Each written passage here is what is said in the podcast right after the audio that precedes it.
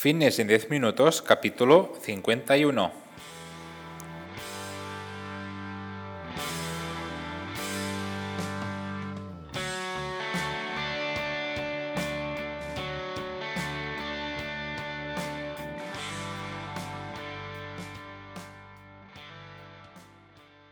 Bienvenidos un día más, un episodio más a Fitness en 10 minutos, capítulo número 51 del 4 de enero de 2021.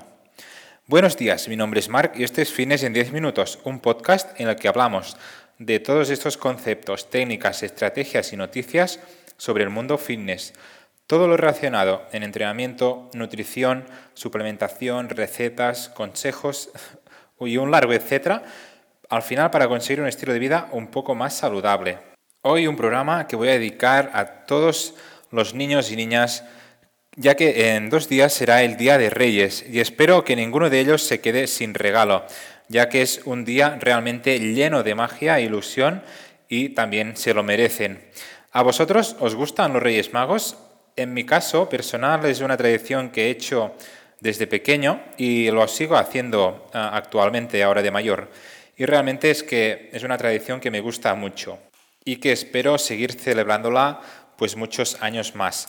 Hoy un programa en el que vosotros sois los protagonistas con vuestras preguntas y os quiero seguir dando las gracias básicamente por todo lo que todo lo que me vais aportando día a día, a diario, por todas las preguntas que me mandáis, ya que la gran mayoría pues realmente son muy interesantes y no hay nada mejor que intentar resolver vuestras dudas. Pero antes, como siempre, comentaros que en mi página web, marpadrosafit.com, tenéis cursos para aprender sobre entrenamiento y nutrición. Básicamente es una plataforma donde vais a encontrar todo lo que necesitáis para mejorar vuestra salud de una forma sencilla y muy detallada, además de didáctica. Cada semana tenéis un nuevo curso y si hay algún curso que no esté y que realmente os gustaría pues que que lo hiciera, pues me lo podéis decir en, el apartado de mi página web, que es marpatrosafit.com barra contact Y ahora sí, sin más dilación, vamos con las preguntas de hoy.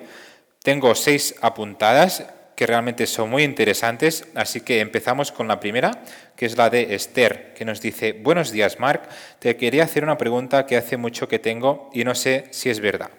¿Crees que hacer sentadillas ensancha la cadera? He visto algunos por internet que lo afirman. Muchas gracias. Pues muchas gracias a ti, Esther, por tu pregunta.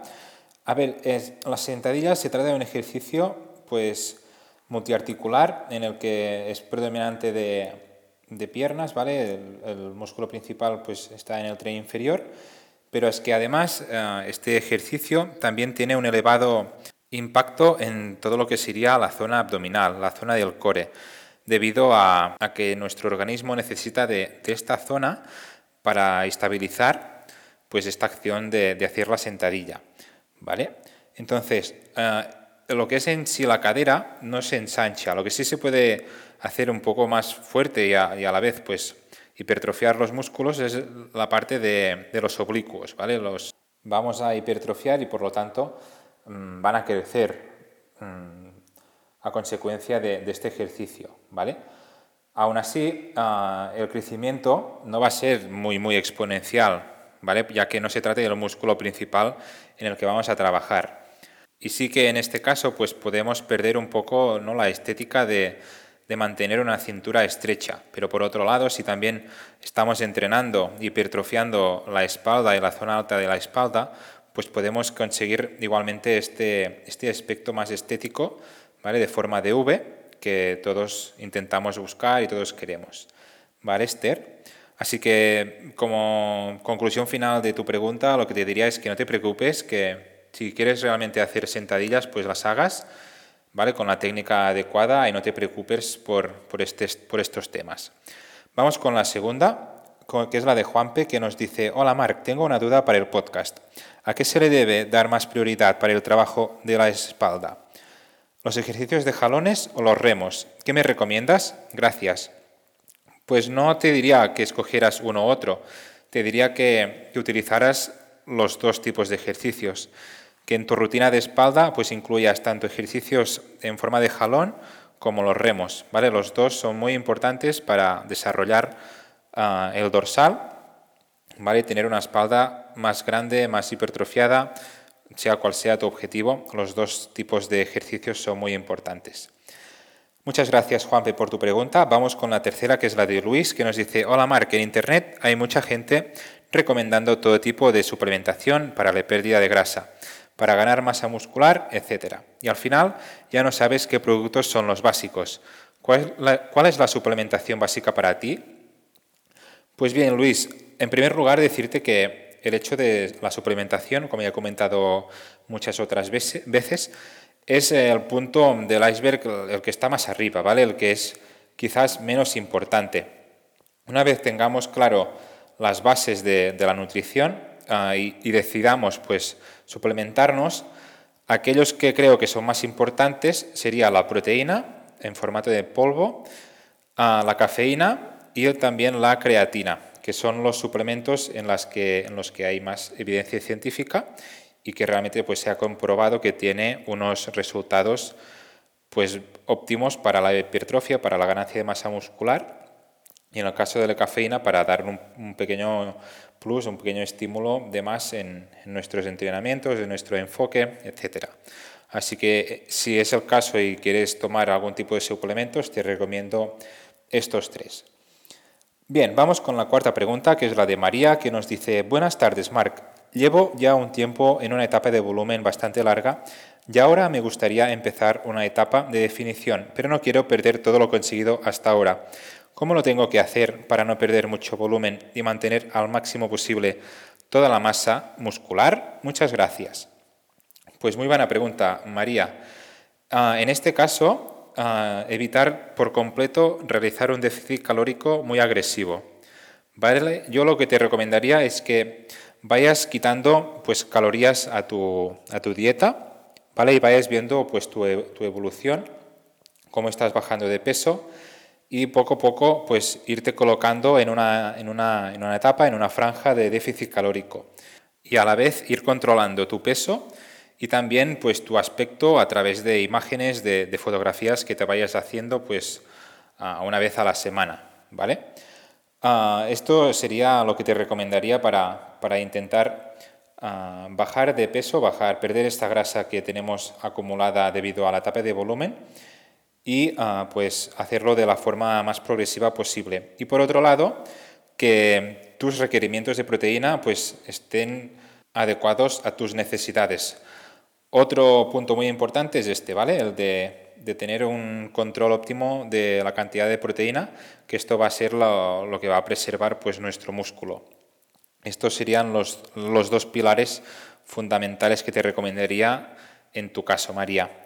Bien, vamos con la quinta pregunta, que es la de Beatriz, que nos dice, buenos días, Marc, tengo una duda sobre suplementación.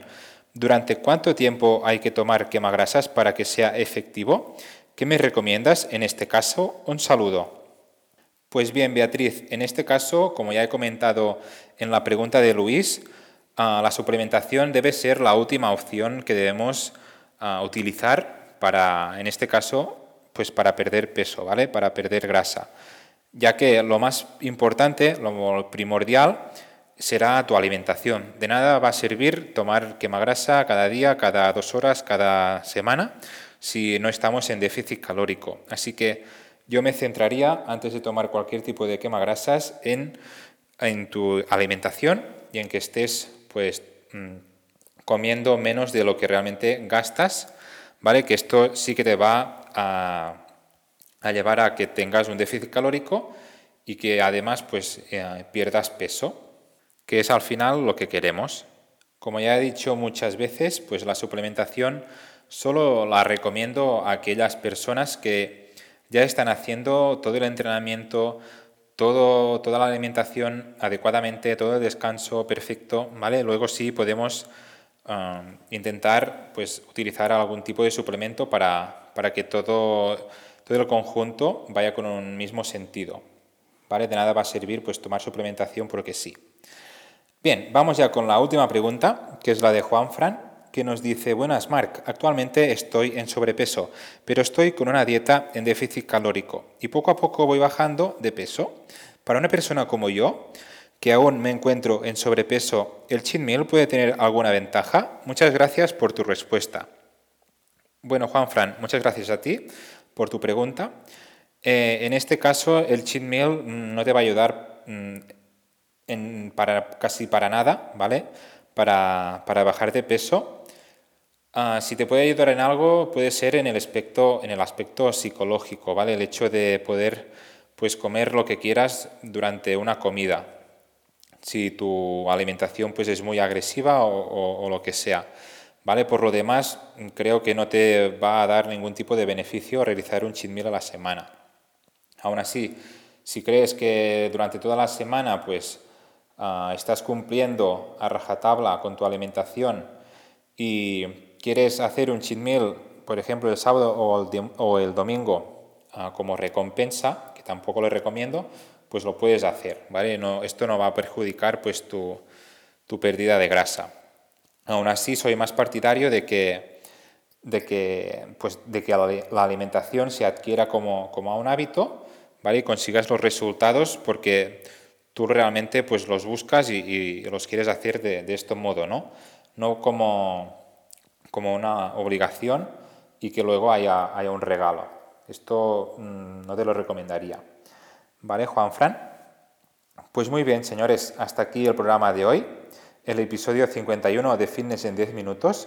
Espero que os hayan servido mis respuestas a todas vuestras preguntas y os haya dado un poco de luz a, todas vuestras dudas. Ya para terminar, como siempre, comentaros que ah, me haréis súper contento si os apuntáis a este podcast y también estaré encantado si lo compartís en vuestras redes sociales o incluso si dejáis valoraciones de 5 estrellas en iTunes, me gusta y comentarios en iBox o en Spotify. Yo a cambio voy a publicar como ya sabéis, cada lunes sin perder la costumbre. Gracias por siempre estar ahí al otro lado, escuchándome y apoyándome. Nos escuchamos el próximo lunes. Que tengáis un feliz día de Reyes.